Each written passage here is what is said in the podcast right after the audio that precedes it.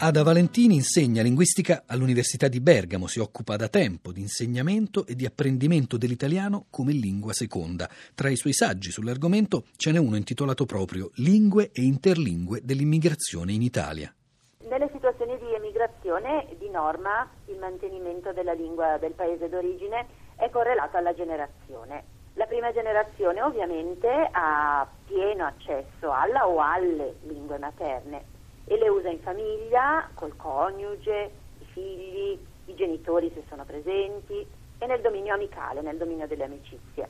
La seconda generazione si orienta di norma verso la lingua del paese ospite, in famiglia coi fratelli e in parte con gli amici. Coi genitori invece prevale l'uso della lingua materna. Nella terza generazione più spesso si perde l'accesso alla lingua del paese d'origine, cioè alla lingua dei nonni, nella terza generazione però a volte c'è un recupero consapevole della lingua d'origine. Questo per esempio è accaduto nelle comunità degli italiani all'estero, negli Stati Uniti, in Australia, dove la terza generazione studia l'italiano sia a scuola sia all'università per recuperare le proprie origini.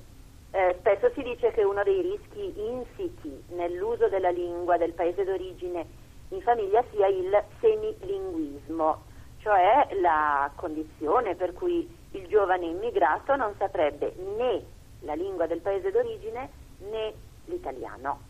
Ma in realtà il semilinguismo è legato allo stereotipo dello spazio limitato della mente. In altre parole, nel cervello lo spazio sarebbe limitato e se questo spazio è occupato da una lingua non resta altro spazio per l'altra lingua. Ma questo è uno stereotipo, è falso la maggior parte della popolazione mondiale è bi o plurilingue e con eh, livelli di competenza idonei in ciascuna delle due lingue. Quindi il semilinguismo non va eh, associato al bilinguismo. Semmai il bilinguismo può essere una condizione che deriva da particolari situazioni sociali.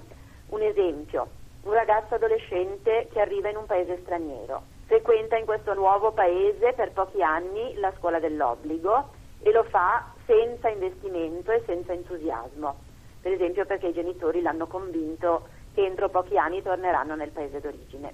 Di certo questo ragazzo non sviluppa la varietà formale del sistema del paese ospite, ma nemmeno quella del paese d'origine, perché si è allontanato prima di terminare l'istruzione nel paese d'origine. Ma questa è una conseguenza di una situazione di emarginazione, non è direttamente conseguenza del bilinguismo.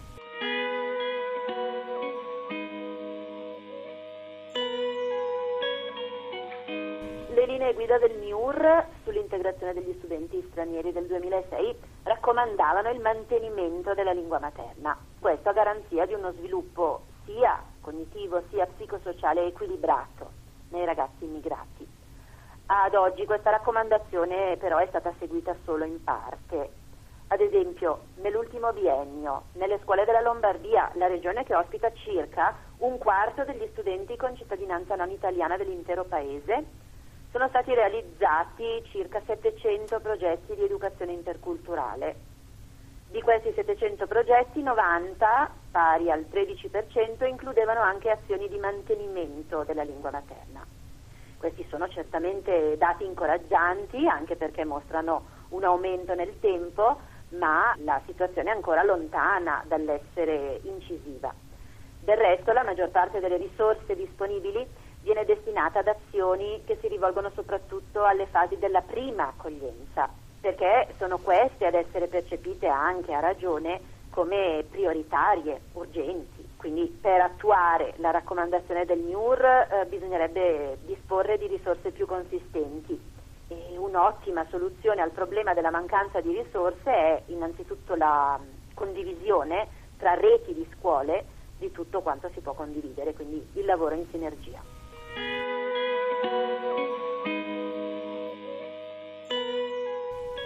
Comunità straniere in Italia in cui la lingua d'origine si mantiene più a lungo sembrano essere quella sinofona, cioè che parla uno dei dialetti cinesi, e quella arabofona. Per la prima, quella sinofona, questo accade per le caratteristiche delle comunità cinesi immigrate. Si tratta di comunità molto chiuse e mh, autoreferenziali. Spesso i cinesi lavorano presso imprenditori cinesi, le loro residenze tendono a concentrarsi in certe zone delle città, quindi la densità dei rapporti all'interno della comunità è molto alta. Gli arabofoni invece sono sostenuti spesso nel mantenimento della lingua d'origine dall'adozione di una politica linguistica familiare, cioè una politica consapevole di mantenimento della lingua materna. Si pensi ad esempio al fatto che gli arabofoni tipicamente frequentano scuole di arabo per due o tre ore alla settimana. In più c'è un atteggiamento positivo verso la lingua materna. L'arabo è la lingua sacra del Corano e nelle politiche linguistiche nazionali dei paesi in cui si parla l'arabo, la lingua è la forza che dà unità alla nazione panaraba. È difficile prevedere se i nuovi italiani creeranno alla fine un nuovo italiano. Alla base di questa difficoltà sta il fatto che le caratteristiche dell'immigrazione in Italia sono molto fluide, instabili. Per esempio un gruppo nazionale che fino a un certo periodo è stato numericamente poco consistente può fare un sensibile balzo in avanti nel giro di pochi anni.